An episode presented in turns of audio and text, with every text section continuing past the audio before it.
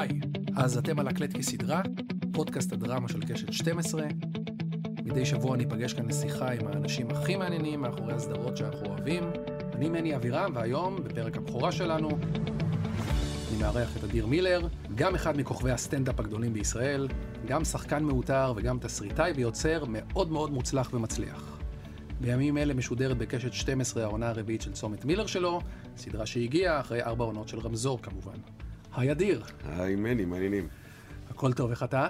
בסדר גמור, בסדר גמור. אתה יודע, הכנתי מלא דברים, אבל אין מנוס מלהתחיל את השיחה שלנו בהחלטה הטריה שלך, יחסית, לא להמשיך את uh, צומת מילר. Uh, כן, uh, מבחינת הצופים היא טריה, מבחינתי זה משהו שמתבשל uh, כבר הרבה מאוד זמן. אני לא עדיין במאה אחוז שלם איתה, אני חייב לומר, כי קרה משהו עם העונה הזאת, שכאילו אני מרגיש כאילו שהיא התפוצצה, מה שנקרא. אבל uh, אני חושב שאני כן uh, אסיים את הפרק הזה בחיי, uh, כפי שסיימתי את רמזור.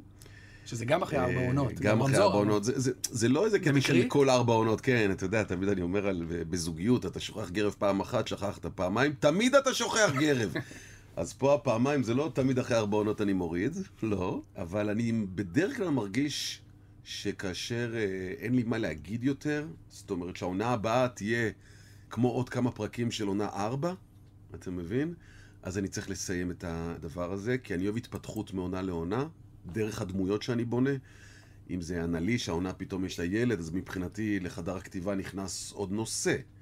ואני מרגיש כאילו שאחרי ארבע עונות כבר אה, אמרתי את מה שאני רוצה להגיד, ומה שמוביל אותי כל חיי, תמיד שואלים אותי למה אני עושה, אני, אני אוהב ליצור, אני אוהב את היצירה, אני אוהב את התהליך, אני אוהב את הבתולין, אני אוהב את ה... לחפור כדי למצוא, ו... ואני מרגיש שכאילו צריך להתפנות עכשיו לדבר הבא, שאין לי מושג מהו. ויכול להיות שהוא גם לא יבוא. תכף אני עוד אחפור על המהו, כי לא נראה לי שאין לך בכלל מושג, אבל אני אומר, זו החלטה שמעטים היו מקבלים, גם אחרי רמזור, ההצלחה המטורפת, וגם הסדרה, גם צומת מצליחה נורא עכשיו. אז לקום וללכת מזה, זה גם דורש... תשמע, צומת מילר היא סוג של נס. היא הייתה אמורה להיות, מבחינתי, בתכנון עונה אחת. כשסיימתי את רמזור, ישבתי עם עצמי ואמרתי לעצמי, איזה סוג הומור, עולם הומור, לא הצלחתי להכניס פנימה לרמזור. והבנתי שרמזור נגע כמעט בכל פן הומוריסטי, חוץ מדבר אחד, שזה מה זה להיות uh, מפורסם, סלש קומיקאי, סלש... אני, כישות שלי, כאדיר מילר, לא נכנסה פנימה לרמזור, כי הייתי אמיר רוזנר. וזה פתח לי עולם שלם של uh, סיפורת ותסריט כאילו בראש, שרמזור uh, לא יכלה להגיע אליה.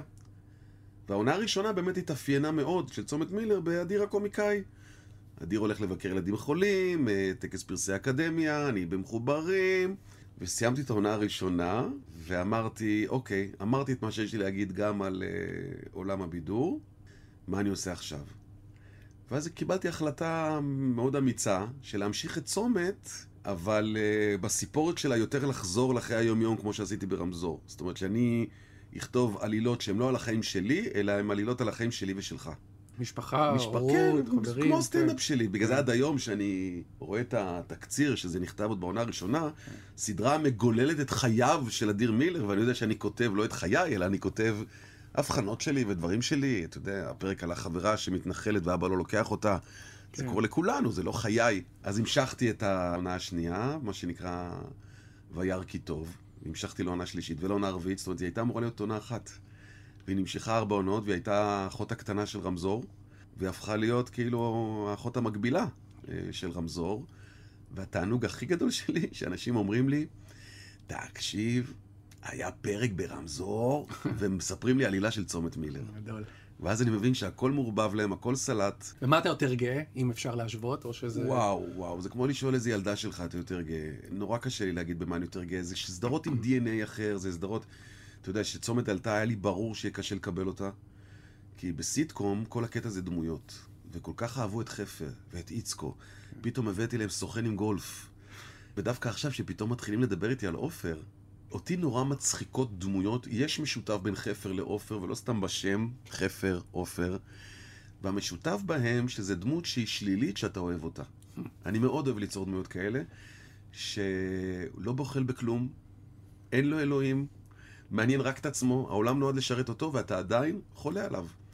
אז שאלת במה אני הכי גאה? אני הכי גאה שהסדרה הקטנה הזאת, צומת, שכל הזמן הציקו לי מה עם רמזור, מה עם רמזור, פתאום גדלה, ויש קהל שלם מאוד גדול, גם בעיקר בני נוער, שלא מכירים את רמזור וחולים על צומת מילר. כן.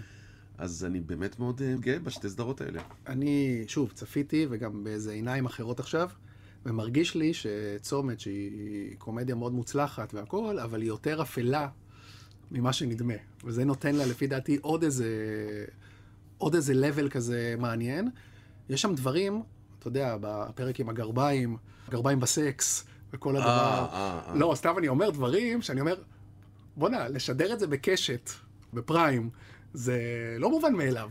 זה כאילו לא בדיוק הקלאסי. זה, חושבים שזה הקומדיה הקלאסית, אז אבל אני יש בה אחזיר עוד. אותך ל- ל- לדייטים של חפר ומה הוא עישן שם ומה הוא לקח שם, אתה תראה שגם רמזור הייתה לא פריירית, מה שנקרא. אבל ה-DNA של הסדרות שונה, אנשים לא מבינים את זה. רמזור סדרה על חברים. הם יוצאים מהספסל, הם חוזרים לספסל, הם שלושה חברים, היא סדרה צעירה יותר במהותה. אני הייתי צעיר יותר, אני תמיד כותב על החיים שלי, כן. גם בסטנדאפ. התחלתי לכתוב את רמזור, אני רק התחתנתי, וכתבתי את הזיכרונות שלי עוד כשיש לי חברה, המושג הזה חברה היום, גם אנחנו נשואים הרבה שנים, המושג הזה חברה שלי נראה לי מושג באיזה, אתה יודע, מימי הביניים, אבל אז הייתי אומר, חברה שלי, חברה שלי, חברה שלי. אז רמזור הייתה סדרה מאוד צעירה, שהתעסקנו בבחורות ובעניינים, וחפר מעשן את זה, ודופק את זה, ו... צומת מילר היא סדרה יותר על משפחה, אתה יודע. גם אני כבר יותר מבוגר, גם הסיפורים שאני מתעסק איתם זה על הורים לילדים. אין לי את הפונקציה של חפר שהיא תצא... העונה גם לקחתי את רותם קצת לכל מיני דייטים וכאלה, אבל זה לא אותו דבר. זה דבר אחד. ודבר שני שאנשים שוכחים, שהמציאות השתנתה. זה כמו שאומרים, לא יהיה כדורסלן כמו מיקי ברקוביץ', ואני אומר, לא יהיה כי הכדורסל השתנה. יש כישרונות כמו מיקי ברקוביץ', שהוא מבחינתי אחד בדור, אבל הכדורסל גם השתנה. אז אנשים בשוק שאני מספר להם, הילדים שלי בשוק שאני מספר להם, רמזור עלתה, לא היה פייסבוק, לא היה ממירים מקליטים, לא היה נטפליקס. זאת אומרת, מי שלא ראה רמזור, פספס את אה, שיחת הברזייה קראנו לזה, למחרת. אתה מקבל מין- תגובות מ- על רמזור מאנשים שלא ראו בזמן אמת? בטח. לא רואים עכשיו, שוב? בטח, אתה לא מבין, הסדרה הזו חיה כמו אני לא יודע מה. אנשים שולחים לי, אני יכול להראות לך באינסטגרם, אתה אתה מת. מישהי, תקשיב טוב, עשיתי פרק ברמזור בסוף עונה שלוש, אם אני לא טועה, שיום לפני החתונה נופלת לי השן הקדמית, ואני הולך לרופא שיניים, ויש לו שן חלב של ילד, והוא משתיל לי את השן החלב. ואני כזה עם שן חלב. לא, אי אפשר מחר, חייבים עכשיו, אנחנו מתחתנים. כן, כי תקשיב, זה מצב חירום, אין לך איזה משהו שהכנת למישהו אחר, אתה יודע, אני אשלם לך יותר. וואלה, אם היה לי, תאמין לי, הייתי נותן לך. הכתר היחידי שיש לי פה זה לילדה בת חמש שצריכה לבוא מחר. חמש? אז אולי תשים לי אותו. זה- זה שן חלב, יא חביבי. לא משנה, שים, שים, שים. מצב חירום. אז לשים? שים. תגיד מופרך, נכון? תגיד הזוי, נכון? תסתכל, אני חייב, אני חייב להראות לך. מישהי שולחת לי, שמישהי לקחה את רמזור כנראה ברצינות, זה מאתמול, אחי. ואתה חייב לראות את זה, ותגיד לי אם זה לא פסיכי לגמרי. איפה זה? השתילו לשן, תסתכל. השתילו לשן, יום שישי בלילה נפלה שן, אותו, אותו דבר בדיוק כמו ש... עכשיו, אני עבדתי עם, עם אה, מאפרת ועם תבנית מיוחדת, ועם... הנה, זה, זה, זה אמת, אתה מבין? אתם לא יכולים לראות את זה, אבל אני אה. אומר שמה שהוא מספר זה נכון. אז, אז אני, אני נורא, נורא, נורא, נורא נהנה ושמח שאנשים עדיין רואים את רמזור. באמת הגאווה הכי גדולה שלי של יוצר לפעמים, שאני עומד בהופעה ואני אומר, יש את הפרק עם הקולולו, וכולם יודעים על מה אני מדבר. אתה יודע איזה אושר זה ליוצר? אני רק אומר שם קוד. אתה יודע, אני אומר טסט בשלומי. ו-80% מהאנשים יודעים על מה אני מדבר. אני חוזר למה שאלתי קצת קודם, כי זה כן מעניין אותי הפסיכולוגיה של זה. לכתוב סדרה כזו מצליחה, ואז במקום, הקל זה להמשיך אותה, כמובן. לא, לחתוך אותה ולעשות משהו חדש, שאתה יודע שמחכים לך, אוקיי, האם הוא יעשה את הרמזור הבא, הוא יצליח כמו רמזור, זה לשים את עצמך, תראה, צומת הייתה בשבילי מבחן לעצמי. האם רמזור זה אני? זאת אומרת, אה, אם מי שאוהב אותי, יאהב אותי גם בסדרה הבאה שלי, או רמזור היא הצלחה חד פעמית. זה המבחן. ואני זוכר שפגשתי את קיציס במסדרונות, שהודעתי שאני מועד רמזור, והוא אמר לי, אל תיקח הצלחה כמובן מאליו. והמשפט הזה הדהד בי בחדר הכתיבה, ונורא פחדתי. ולקחתי טוש וכתבתי לעצמי, על לוח, אל תיתן לפחד לנהל אותך. כי כשאנחנו נותנים לפחד לנהל אותנו, אנחנו עושים שטויות. והיום, אחרי ארבע עונות, אני מאושר, ממש מאושר, והלב שלי רחב, באושר להגיד שכן, איפשהו רמזור זה אני. זאת אומרת, מי שאהב את ההומור שלי ברמזור, מוצא את זה גם בצומת מילר. זה נתן לי גם איפשהו ביטחון. אתה יודע, ת- תמיד אני אומר שהמתנה הכי גדולה לקומיקאי מאלוהים זה שמה שמצחיק אותי מצחיק קהל. כן. כי יש המון קומיקאים שמצחיק אותם דברים שלא מצחיק קהל. מצחיקים. תקרא לזה סאחי, תקרא לזה מיינסטרים, לא משנה איך תקרא לזה. אבל הדברים שאני עושה בצומת וברמזור מצחיקים גם אותי, אחרת לא הייתי עושה את זה. כן. וברגע שאני דומה לקהל, אז אני יכול לכתוב דברים שיגרמו לקהל להתחבר. חזק. אתה יודע, הזכרת קודם את, ה... את הסצנה, את הילדה שלא הולכת הביתה, שאבא לא זה, אתה אנחנו בתור הורים, זה אימה, כל הדבר הזה. אתה כותב את הדברים האלה, אתה כותב את זה קיצוני, זו הייתה סצנה אדירה, בטח גם שאתה מפרק את האבא שמה.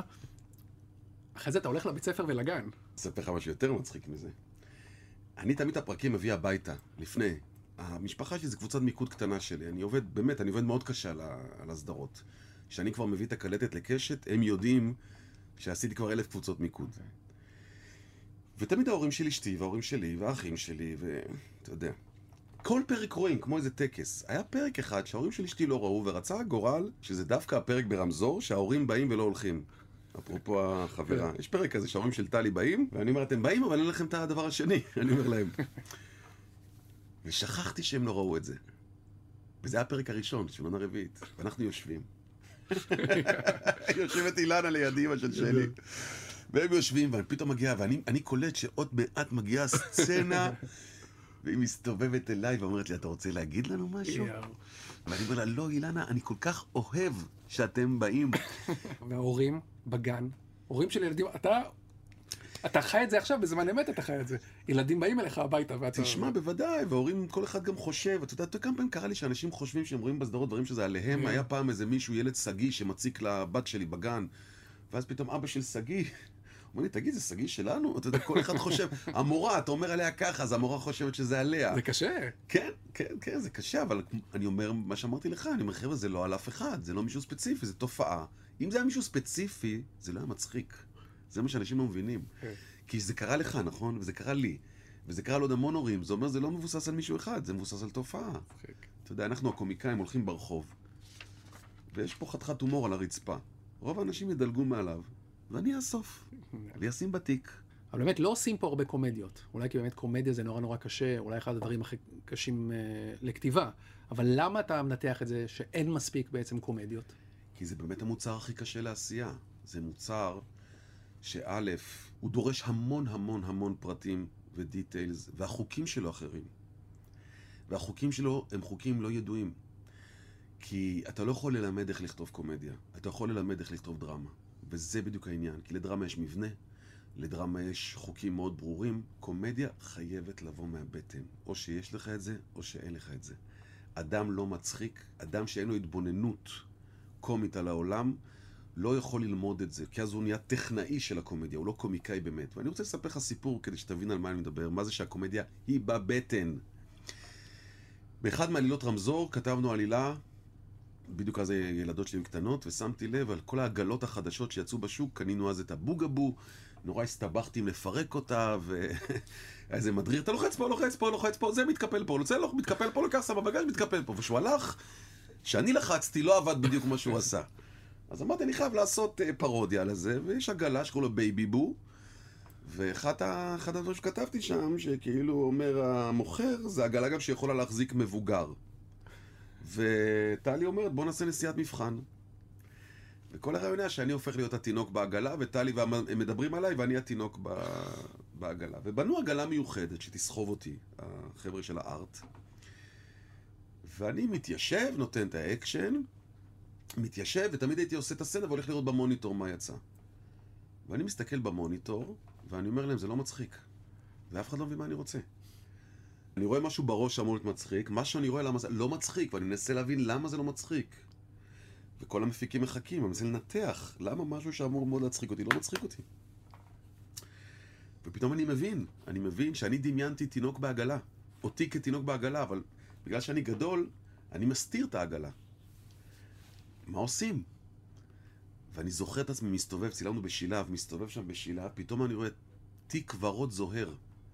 ואני אומר להפקה, בוא נקנה את התיק הזה, נגזור את הרצועות ונשים כמו חגורת בטיחות עליי, כמו איקס כזה.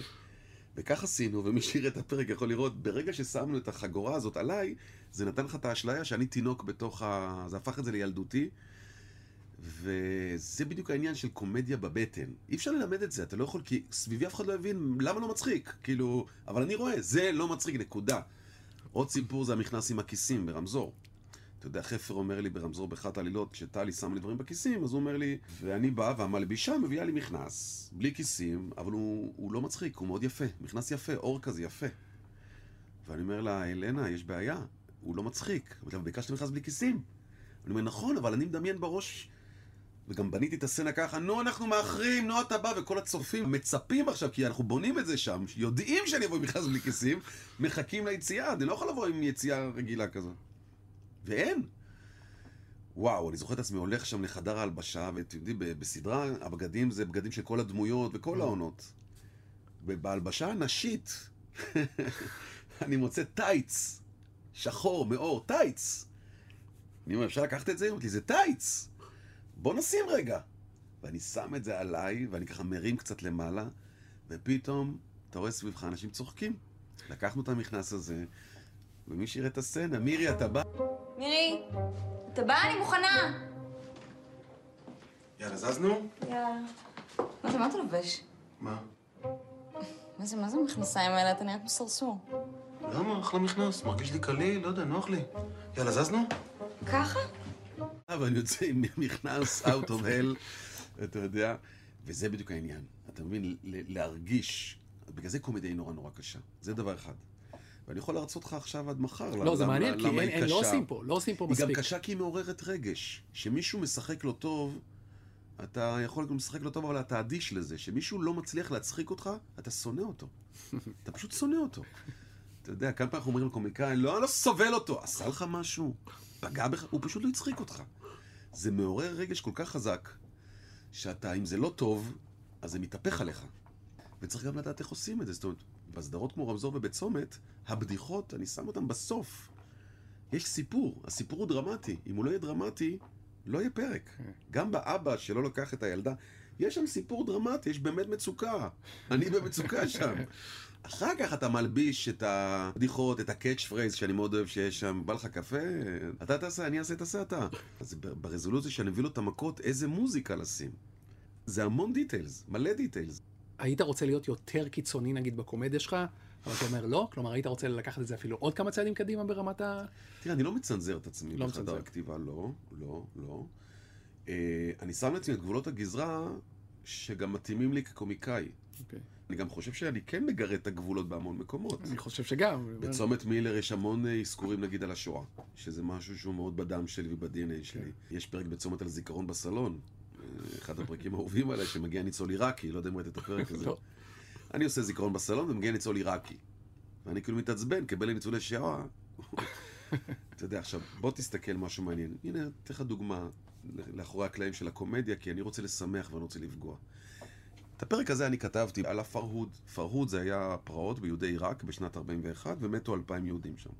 ואני כתבתי דיאלוג נורא משעשע ביני לבין הניצול שואה הזה, שאני מסביר לו מה זה אלפיים, אצלנו זה הפרומו. מה זה אלפיים? שואה זה המספרים הגדולים, חביבי, מה אתה בא לי פה, אתה יודע. וכל הקטע שכאילו ניצול שואה עיראקי בא לבן עם ניצולי שואה, ואנחנו מחפשים שחקנים עיראקים. ואף אחד לא מוכן לגלם את זה. כי עם כל הכבוד לשואה שלנו, אצלהם הפרהוד היא גם אסון, והם לא רוצים שיצחקו על האסון שלהם. ואז מיד הפכתי את זה, במקום הפרהוד הוא קורא לזה השבת השחורה, שזה אירוע שלא היה ולא נברא. אני לא צריך את הפרהוד בשביל הקומדיה. אני צריך, אתה מבין? וזה קורה לי הרבה פעמים, גם ברמזור, הפרק שחפר יוצא עם מישהי מאוד חולה, שעומדת למות, והוא יוצא איתה יומיים, והוא פתאום מוצא את עצמו סועד אותה. הוא אומר, אני לא מכיר אותה, מה אני זה לא מכיר אותה? עכשיו, כל מי שיש לו קצת דעת בראשו מבין שזה סרטן. אבל אני זוכר שאני יושב בחדר כתיבה, ואני אומר, אני לא מוכן. אני לא מוכן שמישהי חלילה, שהילד שלה, או הילדה שלה, יש להם סרטן, יראו ברמזור פתאום שחפר צועק, אני לא רוצה להיות איתה כי יש לה סרטן. לא מוכן. ואני לא צריך את הסרטן בשביל הדבר הזה. ואז המצאתי מחלה, קראתי ל-BSF סינדרום. היא אומרת, יש לי BSF סינדרום. אתה יודע, שחקנים זה כזה עם, היו נכנסים לי לאודישנים. אני חיפשתי בגוגל את המחלה, אני לא... כאילו אמרתי לה, למה רצית לשחק? רציתי לשחק יותר טוב את המחלה. זאת אומרת, אני בעצם מוציא את הנשמה של ההומור, מה אני רוצה להגיד, זה, זה העניין. רציתי לשאול אותך, האם יש בכלל דבר כזה הומור ישראלי, נגיד, ששונה מהומור אמריקאי או הומור בריטי, או יש משהו כזה? כי אני חושב שהקהל הישראלי הוא קהל יותר תובעני, אבל אני קצת מסייג את דבריי, כי לא הופעתי לקהל אמריקאי. מה שכן הבחנתי, שאתה מגיע למועדון בארצות הברית, שמתי לב, שעולה האומן לבמה, How are you guys? כולם צוחקים לו, Fine, how are you man? אתה בארץ, מה שלומכם? כולם מסתכלים עליך, תצחיק. מה זה מה שלומכם? מה אכפת לך מה שלומנו? באנו, תצדיק לי את הכסף. אם אצל האמריקאים ההבחנה מספיקה, אנחנו רוצים הבחנה ופאנץ' על ההבחנה. אוקיי. זאת אומרת, לא מספיקה הבחנה. אתה מבין? מעניין. עוד דבר אני חושב שיש עכשיו בארצות הברית, שגם הגיע לארץ, אבל לא בעוצמות של ארצות הברית, זה ה-PC, הפוליטיקלי correct. כן. ששם זה בלתי נסבל, אני מבין. אתה יודע, סיינפלד לא מופיע לקמפוסים, כי כן. כל דקה תקום לו מישהי או מישהו ויגיד לו איזה הערה. זה מתחיל לחלחל לפה. לשמחתי זה עדיין לא הגיע להופעות. אתה יודע, בטלוויזיה אני חודר אליך הביתה. לא הזמנת אותי. כן. אני חודר אליך הביתה. בהופעה שלי באת אליי. באת, קנית כרטיס, התלבשת, באת אליי. אז איפשהו, קודם כל, אלה שיושבים מולי יותר אוהבים אותי.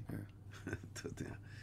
אה, וב' אני מרשה לעצמי על הבמה להגיד דברים יותר נועזים מאשר אני אגיד בטלוויזיה. לא, זה מה ששאלתי קודם, דווקא מעניין. עד כמה אתה ביקורתי כלפי עצמך? הכי בעולם. איך זה בא לידי ביטוי? אני חושב שזה חלק מהסוד להישאר הרבה שנים. שמע, אני עושה המון שנים את הסדרות האלה. אתה כבר מתחרה בעצמך. אתה מנסה להילחם במכניזם, הרי אותו מוח יוצר את זה. אז מצאתי את עצמי לדוגמה שהמוח הולך לכיוונים, לפתרונות, אתה מחפש איזה סוף, ואתה מוצא את הסוף, ואז אני יוצא, רגע, רגע. זה מכניזם שעשית כבר ברמזור, תיזהר פה. תיזהר. אתה עדיין נופל פה ושם, כן. אבל אתה חייב להיות ביקורתי מאוד מאוד עם עצמך. דבר שני, אני לא מאוהב בשום דבר שלי. אתה יודע, פעם ישבתי עם איזה עורך באיזה פרק, ודווקא את העלילה שלי קיצרתי לכלום. והוא אמר לי, הוא אמר לי, תשמע, אני עובד עם הרבה יוצרים, אתה כאילו לא עורך את זה כאילו זה אתה. אתה מגלח לעצמך פה על ימין, ואתה יודע. ואמרתי לו, נכון, כי הסדרה היא שלי. אם תסתכל על צומת מילר, אתה תראה, אתה יודע, אני כותב את הרפליקות לכולם. אני מעצב את הדמויות של כולם. אני לא הדמות הכי מצחיקה שם. כקומיקאי, אתה רוצה הכי להצחיק. כן. אתה מבין? אני כותב לעופר רפליקות שהייתי מת להגיד אני בעצמי. מבחינת הבדיחות, לא מבחינת הצד האפל שבי. אתה יודע, תשים לב שתמיד אני מול עופר, פתאום הטקסטים שלי זה, נו עופר, השתגעת? עופר, נראה לך הגיוני? הוא זה שמצחיק. כשאני אומר לו על הבת שלי יוצאת עם אחת שכמו נטע, והוא אומר לי, נטע, באמת שם של זיין. אתה יודע, אני מת להגיד את זה, ואני כותב לו את זה. הוא זה שמקבל את הכפיים ואת הצחוקים. אני רוצה שאני לא אשכח שאלה מקודם, אפרופו, מדגדג לך לכתוב דרמה? אתה מתפרץ לדלת פתוחה. א', אני גם הולך להשתתף בסרט של אבי נשר כשחקן, אבל מה שעיקר המרגש אותי בימים אלה, שאני יושב וכותב. סרט שלי דרמטי. וואלה. כן, כן, כן, דרמטי שעוסק בזכר השואה. זה מאוד מאוד מסעיר אותי, וזה מאוד... אה, איך זה הולך? אני לא יודע, כי אמרת כתיבה זה תהליך מאוד בודד. זה רק אתה וה... והמחשב. וזה אחר, כי אני רגיל שהמצפן של הקומדיה מוביל אותי. להגיד לך מה יצא מזה, בשלב הזה שאנחנו מדברים, אני לא יודע. אני לא יודע. אבל אני מאוד מחובר לזה רגשית, כי זה גם יושב על איזה משהו כן. משפחתי, בהשראת כאילו. יפה. כן.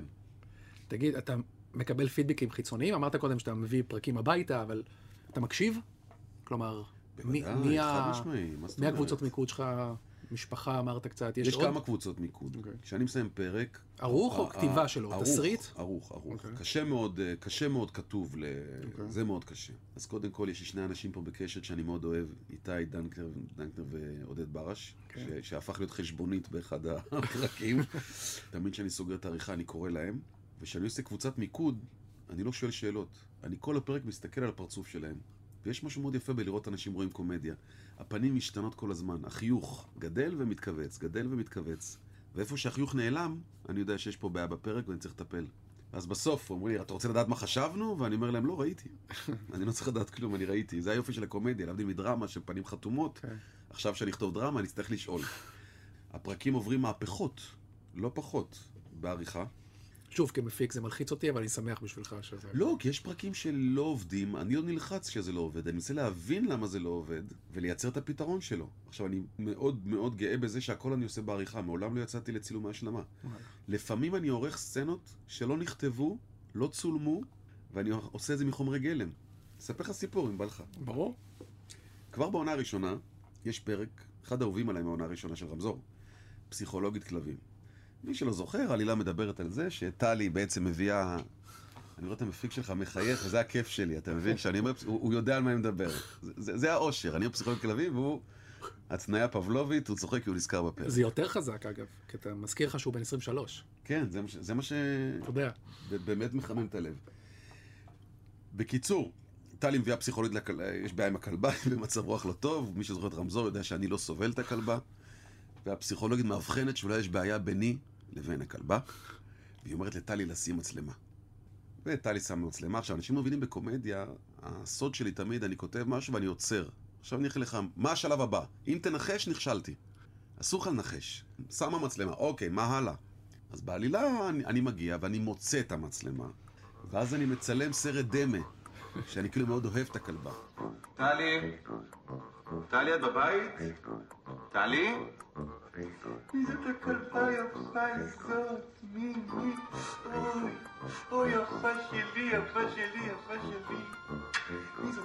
והן יושבות וצופות, והסוף של הפרק, אני כתבתי אותו שהיא כל כך התרגשה מזה שאני אה, אוהב את הכלבה, שהיא שלחה אותי לסדנת נביחות, להבין את ירדנה יותר טוב. והייתה סצנה שצילמנו סדנת נביחות, ואני יושב בחדר העריכה, ומני, הסוף לא עובד לי. הסוף מרסק לי את העלילה. ואומרים, מה עושים? ואני אומר, תנו לי לחשוב. ותמיד הרעיונות הטובים שלי מגיעים באמבטיה. ואני זוכר את עצמי שאני יושב ואני רואה את החומרי גלם של אה, כאילו הקליפ הטוב שאני עושה עם הכלבה, שאני טוב לכלבה. ואני פתאום קולט כאילתור שאני עשיתי משהו, הסתכלתי למצלמה ואמרתי, נגמר? יאללה, לכי קסאמה, וזורק את הכלבה קצת. ובינגו, הבנתי שפה הפתרון שלי, עכשיו מה אני עושה? יושב באמבטיה בערב, ואני אומר, אם הייתי יכול ליצור סצנה, כי תמיד אני אומר לאנשים שעורכים, תחשוב מה אתה צריך לפני שאתה בא לחומרי גלם שלך. ואני אומר, אם אני אצליח ליצור סצנה, שאיכשהו טלי רואה את זה, איך אני אעשה את זה? אם היא תשב עם חברה שלה, ותגיד לה, אני פשוט כותב, כאילו לא צילמתי עוד, אתה מבין? תראי איזה נחמד הוא מול הכלבה, ואז הן מגלות את זה, יש לי סוף. מאיפה אני מביא את זה? ואז נזכרתי, בפרק 4, טלי וסנאית, חברה שלה, יושבות ורואות טלוויזיה. יש פרק כזה. שם מעולה סנאית אגב. כן, תודה. אז אמרתי, אני יכול לשים אותם רואות טלוויזיה, לשים פול פריים של עם הכלבה, להקליט, הבאתי את ליאת הרלב, להקליט, תראי איזה מהמם הוא עם הכלבה. עוד עשיתי, כשהיא אומרת לה, רוצה קפה? לקחתי מפרק, עוד פרק, פרק 7, טלי הולכת למטבח להכין קפה. אתה מבין? סצנה בפרק 7, סצנה בפרק 4, יושבת סנאית כאילו לבד מול הטלוויזיה, רואה את ה... אותי עם הכלבה מלך קוסומה, והקלטתי אותה אומרת, טלי! בום, נגמר הפרק. אני מזמין את הצופים ללכת לראות, לראות את פרק 10 של עונה ראשונה, לראות את הסוף ולהבין שהוא לא נכתב מעולם, גדול. הוא לא צולם מעולם, הוא נוצר בחדר העריכה. מעולה. עוד סיפורים. אה, כן, כן, כן. אתה כותב בגבעתיים? בבית? אני, קודם כל, יש לי אנשים שהם, שיש לי צוותים שעושים את זה איתי. תספר על התהליך קצת, באמת, איך זה... זה מתחיל מ brainstorming, יש לי את אה, אייל ומאיה הג'ינג'ים, כן. מתוקים, ואת אה, חן אביגדורי המהמם, ואת עופר קניספל, זה הצוות שלי. אנחנו בהתחלה עושים פינג פונג, זה מתחיל, מביאים איזה רעיון, ומתחילים לדסקס עליו, לאן זה יכול ללכת, לאיזה כיוונים זה יכול ללכת, אתה יודע, כל רעיון יכול ללכת לאלף כיוונים. בודקים אם יש מספיק סטפים לייצר מזה עלילה, כי אני יכול להביא לך רעיון מאוד מצחיק, אבל הוא נגמר אחרי, כן.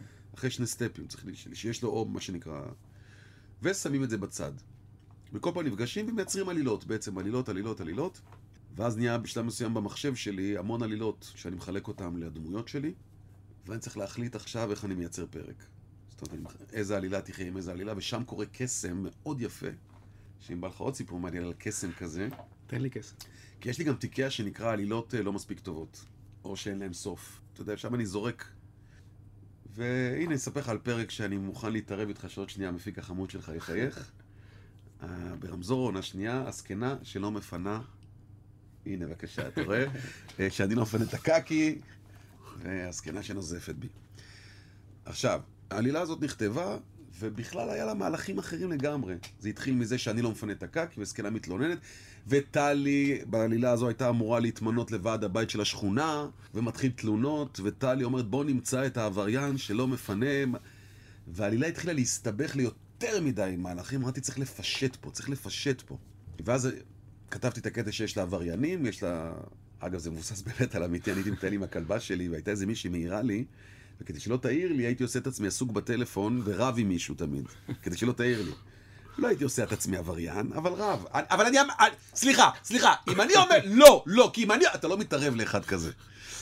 אז זה מבוסס קצת על אמת. ובמקביל, הייתה עלילה בתיקיית עלילות לא טובות, שחפר מקבל איזה מייל, היה פעם מיילים כאלה, שאם לא תעביר את המייל הזה לכמה כן. אנשים, אה, יקראו לך דברים רעים. ובעלילה הזאת הוא זה, וקורים לו דברים רעים, נופל עליו מנורה, הוא נסגר מחוץ לדלת. עכשיו, למה זו הייתה עלילה לא מספיק טובה? כי חוץ מזה שנופלים על הדברים, לא היה שם התפתחות. ושמתי את זה בעלילות לא מפותחות, כי מה אני אעשה? והעלילה נגמרה שהמחשב נדפק לו והוא, והוא מתעצבן. טוב. ואני יושב עם העלילה של הזקנה והקקי, ואין לי סוף. איך אני סוגר את הפרק? מי שזוכר את הפרק, אני כאילו משחק אותה עבריין, מסתבר שהנכד שלה הוא גם עבריין, והוא אומר לי לטייל עם הכלבה עכשיו גם שלה וגם שלי. זה העונש שלי. אבל אין לי סוף. ואני יושב, גרד את הראש באיזה אחד בלילה, נכנס לתיקיות לא, עם עלילות לא מספיק טובות, ככה מרפרף עלילה של חפר, ופתאום אני אומר, כי כתוב חפר מתעצבן על המחשב. ואני אומר, רגע, אם הוא יזרוק את המחשב מהחלון, והמחשב ייפול על הכלבה של העבריינים ויהרוג אותה, יש לי סוף של שני הסיפורים.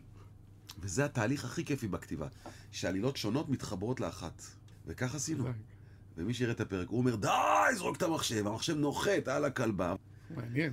אז זה החיבורים האלה, זה השלב השני, שאני עושה את החיבורים, ואז יש לך בעצם מבנה של שלד של פרק, שאנחנו קוראים לו treatment, ואז אנחנו כותבים את זה יחד. זאת אומרת, אה, כותבים את הדיאלוג, ואז כל פעם אני יושב עם מי שיראה את הפרקים, יראה בתסריט, זה פעם אני והג'ינג'ים, פעם אני וקניספל, כי זה התהליך באמת. זאת אומרת, אם אה, אני וקניספל עושים את פרק עם הילדה לדוגמה, או אני והג'ינג'ים עשינו את הפרק של אבא גנוב, אז אנחנו יושבים ופשוט כל שורה, כותבים כל שורה. אחד הדברים שהמתסכלים, שאני סוגר תסריט, אמיתי אני אומר לך, מני, כל שורה שם היא בדיחה. אני לא סוגר את זה לפני. אבל כשאנשים רואים את זה, המון מהדיאלוגים עוברים להם מעל הראש. כן. אתה יודע, והם לא, לא מתפנים שנייה, אפילו בדיאלוג הקטן, אתה יודע, אני רואה אנשים רואים את זה, והם צוחקים, אתה יודע, במקומות הזה, אבל המון דברים עפים להם מעל הראש. המון המון דיאלוגים, המון המון... אה, ברגע שהיצירה יצאה ממך, זהו. זהו, היא לא כן. שלך כבר בדיוק. בקיצור, קשה מאוד להצחיק אנשים. לגרום לך לצחוק, זה משימה קשה. כשמסיים את תהליך הכתיבה, אני עובר לגל זייד, הגאון. הוא לא רק הסוכן שלי, הוא העורך תסריט שלי עוד מימי רמזור. ואנחנו יחד מקריאים את התסריטים, והוא בעצם עין חיצונית ראשונה לתסריט, והוא מעיר לי, והוא נותן לי, אתה יודע, מחדד אותי, אבל אני ממשיך לשכתב כל הזמן. מגיעים השחקנים, אני עושה איתם הקראה, מה שלא עובד, משכתב, גם בחדר עריכה, כפי שסיפרתי. זאת אומרת, הכתיבה היא כל הזמן עד שזה משודר למעשה. עשיתי פעם תרגיל מדהים לסטודנטים ברייכמן, יש לי חבר שהוא דיקן שם. והוא שאל אותי אם הסטודנטים מאוד אהבו את ההרצאה, סיפרתי להם איך לכתוב קומדיה וזה, ואם אני מוכן לעשות להם תרגיל קטן. והתרגיל הוא של לתת להם לנסות לכתוב. ואמרתי, אני אשמח. זה היה בזום, בקורונה, עשיתי זום לכולם, ואמרתי, תקשיבו, קחו, קחו כל דמות, מרמזור או מצומת, זה לא משנה, ותכתבו לי רק קווי עלילה ב... בכלליות. והראיתי להם, נגיד לקחתי את הקולולו, קווי עלילה. טלי רוצה שסבתא, טלי אומרת לאמיר שסבתא שלה רוצה לעשות קולולו. זה step. step 2, אמיר הולך לדבר עם הסבתא. step 3, סבתא מאושפזת בעקבות השיחה עם אמיר. זה סטפים. ואמרתי להם, כל עלילה, תעשו איזה 4-5 סטפים, אבל שכל סטפ צריך להיות מצחיק בפני עצמו, וגם העלילה מצחיקה בפני עצמה. זה החוק. ונתתי להם עצה. תקריאו בקול רם לאנשים. כי הרבה פעמים אתה חושב משהו מצחיק הוא לא מצחיק. והם עשו את זה. ואנחנו נפגשים כולם, ואני אומר, מי מוכן להקריא? ומישהו מתנדב להקריא. והוא מקריא את העלילה שלו, ואני מסתכל על הפרצופים של כל הסטודנטים, אין שם חיוך. חיוך, מני, כלום. והוא מסיים, ואני אומר, מה חשבתם? אחד מרים יד. זה היה ממש מצחיק, זה היה, כאילו, אני אהבתי, וזה. והוא מבסוט. ואמרתי לו, סליחה שאני פארטי רונר, אמרתי לו. הם לא צחקו. וזה מה שאני תמיד מחפש, ב... שאני בוחן את הפרקים. לא צחקת, נכשלתי. נקודה, נכשלתי. גם אם תגידי שזה מהמם, אני ראיתי אותך. ראיתי אותך, מה לעשות? אז אני אומר, אם יושבים בינינו קומיקאים ושומעים את זה, הסוד הוא, תקריא בקול רם מול אנשים ותסתכל עליהם. אם הם הביאו את החיוך, ניצחת. לא הביאו את החיוך, לך תבדוק מה לא בסדר. כמו שבהופעה תפעיל את האוזן. סיפרת בדיחה ולא שמעת את ה-ה של הקהל, לא טוב. תהיה ביקורתי עם עצמך, תעיף את זה החוצה. טיפים ליוצרים צעירים. יש לי המון לך- טיפים ליוצרים צעירים. תן, תן כמה, זה דווקא מעניין. קודם כל, אל, תנס, אל תיתנו למלא אנשים להתערב ולחרבש לכם את היצירה. כשאתה עושה יצירה, אתה הנהג, אתה הקפטן, תקשיב לכולם, אבל תחליט לבד. משפט שמוביל אותי המון שנים, אני מוכן לקבל עצה טובה מנהג מונית, ואני לא מוכן לקבל עצה רעה מסיינפלד. זאת אומרת, תתייחס לגופו של, של דבר. זאת אומרת, זה שמישהו אה, יושב באיזה תפקיד ואומר לך משהו, זה לא אומר שזה נכון, שיהיה לך איזה מצפן לדבר שלך, תשמע הרבה, תחליט לבד. דבר שני, אל תתאהב בחומרים שלך. אסור להתאהב בחומרים שלך, תהיה המבקר הכי גדול של עצמך. אל תחשוב שמה שעשית גאוני, אל תחשוב שמה שעשית טוב, להפך, תבוא בעין ביקורתית על מה שאתה עושה, תחפש איפה לא טוב. ודבר שלישי, אני לא מכיר הצלחה בלי עבודה קשה. אני לא מכיר דבר כזה. ויש נטייה הרבה פעמים לאנשים לראות uh, דברים ולחשוב שזה בא בקלות, אז זה לא בא בקלות. וגם תמיד אני אומר, זה לא פשוט להיות פשוט. והדבר האחרון הכי חשוב, באמת מעל הכל, אל תאשים אף אחד. יש נטייה לאנשים, אתה מבין? אל תאשימו את הסביבה, אל תאשימו את האנשים, אל ת... לא. תהיה כמו סוס דוהר, שיש לך את השני דברים האלה על העיניים, ואתה במסלול שלך. תהיה בטרק שלך, תפסיק להסתכל ימינה ושמאלה, ולמה הוא הצליח, ואני יותר טוב ממנו, איך הוא שמה, ומה זה זה, ו... לא. תהיה בטרק שלך, תדהר בטרק שלך, תאמין בעצמך, תעבוד קשה, ואני לא מכיר הרבה אנשים מוכשרים שעבדו מאוד קשה, שיום אחד זה לא הצליח להם. זה, זה העניין, יום אחד זה קורה. אתה צריך כישרון ועבודה קשה. אתה רואה טלוויזיה? יוצא לך קצת? אתה... בטח, מלא. כן? אני מאוד אוהב. יאללה, דבר, בוא בוא אני נדבר קצת. מה... אני פחות בקטע של סדרות של נטפליקס, אמרתי לך, כי טלוויזיה עבורי קצת מיוט למוח. אתה מבין? תן לי בסוף היום לשבת, כשאני רואה את הפרקים האלה של 58 דקות פרק, אתה יודע, זה התחייבות רגשית כזאת. עכשיו להתחיל את ההתחייבות הזאת, ואז זה נגמר עם איזה קליפהנגר שאתה אומר, מה עכשיו, אני אראה עוד פרק? שתיים בלילה? וואו, בן אדם. עזוב אותי, תן לי לראות את אה, רוקדים כוכבים, טם טם טם טם טם, יודע, יותר פשוט, יותר, אה, אתה יודע. אני גם תמיד אומר ליוצרים, אתה יודע, הרבה פעמים על הסדרות קומיות שאלות על זה. חברים שאתה אומר, מה אתה רואה את זה בכלל? ואני אומר, חשוב, חשוב לראות. כי לפעמים גם דרך הטעות של האחר, אתה מרוויח משהו. אתה לומד מה לא לעשות. מה לא לעשות, כי הוא עשה וזאת. אתה זוכר כצופה ראית את זה? וגם עושים פה המון דברים טובים, אני חייב לומר. זאת אומרת, לפעמים אתה נופל על סדרה שאתה אומר, בראבו, פשוט בראבו. יש יוצרים שנגיד קשה להם לראות סדרות של יוצרים אחרים. כאילו, אתה, זה גם, זה גם שם. כי אני בטרק שלי, אמרתי לך, כן. לא, לא... תראה, אנשים הרבה פעמים צופים רגשית. אתה יודע, הם צופים, רגע, מה זה אומר עליי? אני יותר טוב, אני פחות טוב. תנקה את זה. אז גם כשאני בא בסדרות, אני, אין לי, אני לא בא עם איזה ציפייה רגשית לסדרה, אני בא נורא נקי.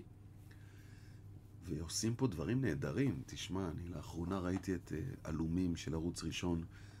יש שם שחקן שמשחק את מנחם, שהוא הפחיד אותי, אני חלמתי עליו בלילה, הוא הפחיד אותי, אחי. אה, גם בני אור, שזו סדרה דומה. כן. אתה יודע, עושים פה יצירות אה, נפלאות. פאודה כמובן, שהיא, כן. אתה יודע, מדהימה. אה, מלקות של גל זייד, שאני מאוד אוהב. הבורר של רשף, שהוא חבר. יש פה סדרות נהדרות, באמת, יש פה עשייה, עשייה נהדרת. יש פה כישרונות נהדרים, יש פה מוחות נהדרים. אנחנו מצליחים לעשות מהלימון לימונדה, מהחוסר תקציב שלנו, אנחנו עושים דברים מדהימים, ותעודדו את זה. אני שואל בסוף באמת, חמש סדרות שמבחינתך אולטימטיביות, לא חייב ישראלי, לאורך השנים, מי, אתה יודע, סדרות ש... תראה, קודם כל, כקומיקאי שעושה סיטקומים, אז אני חושב שקרובים קרובים, זה אחד הדברים, אפרופו זוכרים, עד היום כל מישהו שהוא בן דורי זוכר וידאו של יורם גאון. היה שם פרקים באמת, אתה יודע, כיפים וכתיבה ממש טובה, אז בהחלט קרובים קרובים עם הדמויות שם ועם ה... שהשפיע, אני בטוח, על המון המון המון יוצרים. אמרתי, הבורר, סדרת פשע, שהיא מעולה וגם מצחיקה. אה, אני קצת חוזר לילדות ברשותך. יש את מנהרת הזמן המיתולוגית, שאני חושב שהצעירים לא... אתה זוכר את מנהרת הזמן? דג וטוני. דג וטוני עם כן, הגולף הירוק. ברור. כל הסדרה הוא לא החליף את הגולף. סדרה, אתה יודע, אני, אני אוהב סדרות שגורם לי לחשוב. ומשהו בהתעסקות עם הזמן, זה קרה לי גם בחזרה לעתיד, שזה סרט. כן.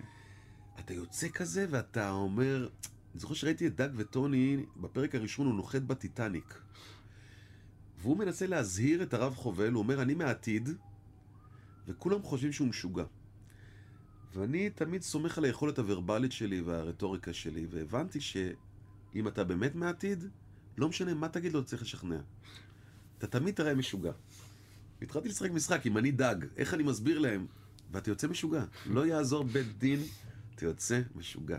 הרי אם עכשיו אני אבוא, לך מישהו, מני, מני תברח, תשמע, אני מ-2025, אתה לא מבין מה קורה פה. אתה יודע, אין סיכוי, אין סיכוי. אז מנהרת הזמן, ברשותך אני אלך גם לסדרת ילדים, שעשתה לי טראומה רגשית, הלב. מרקו, תשמע, לא חשבו עלינו הילדים פעם, כמו שהיום חושבים עליהם. אני בן אדם, ילד שמאוד קשור לאימא שלו ולהורים שלו. מאוד. ולקחת סדרה של ילד, שאימא שלו באישון לילה, לא אמרה לו אפילו. תבין איזה ילד חר הוא היה. ברחה לארגנטינה. פשוט ברחה. והילד הזה לוקח קופיף ולחמניה לא נגמרת, רץ אחרי אימא שלו, ואני זוכר את עצמי, תקשיב, רואה את הפרקים, ומי שראה את מרקו יודע, כמעט בכל פרק הוא כמעט מצא את אימא שלו. הוא הגיע לבית חולים, הוא נכנס לבית חולים, הוא הולך ימינה, ובמקביל לוקחים אותה עם המיטה שמאלה. ואני בתור ילד צועק עליו, מרקו, הנה היא! מרקו, הנה היא! ובוכה, בוכה את נשמתי. ומה שמדהים בסיפור זה הפרק שהוא פוגש את אמא שלו, שודר תמיד בראשון לספטמבר, שהיינו כבר בבית ספר, אף אחד לא ראה את זה. כדי שהם יוכלו לעשות שידורים חוזרים. אני חושב שעניתי, לא, מרקו, קרובים קרובים. כן, כן, כן. הבורר, בני אור, פאודה כמובן נהדרת. אה, ואם אתה שואל אותי על סדרות מחו"ל, אני פחות ככה... יש הרבה סדרות שהן overrated כאלה. כולם שלחו אותי לראות משחקי הדיונון. וואלכ, מה אני אגיד לך? כן, קודם כל- לי לא היה כוח לזה. קודם כל זה בקוריאנית, ואני חושב שעבדו עליי בתרגום. אין מצב. לא יכול להיות, אין מצב. אתה יודע, מישהו בא לכוכבת, עושה לה, הויה! זה מה שאומר לה, הויה! מופיע בתרגום. אני בחובות, לא יודע מה לעשות, נראה לי שאני צריך למשחקי הדיונון. סבתא שלי עוזרת לי, והיא עונה לו, מופיע בסדר. משהו פה לא הסתדר לי.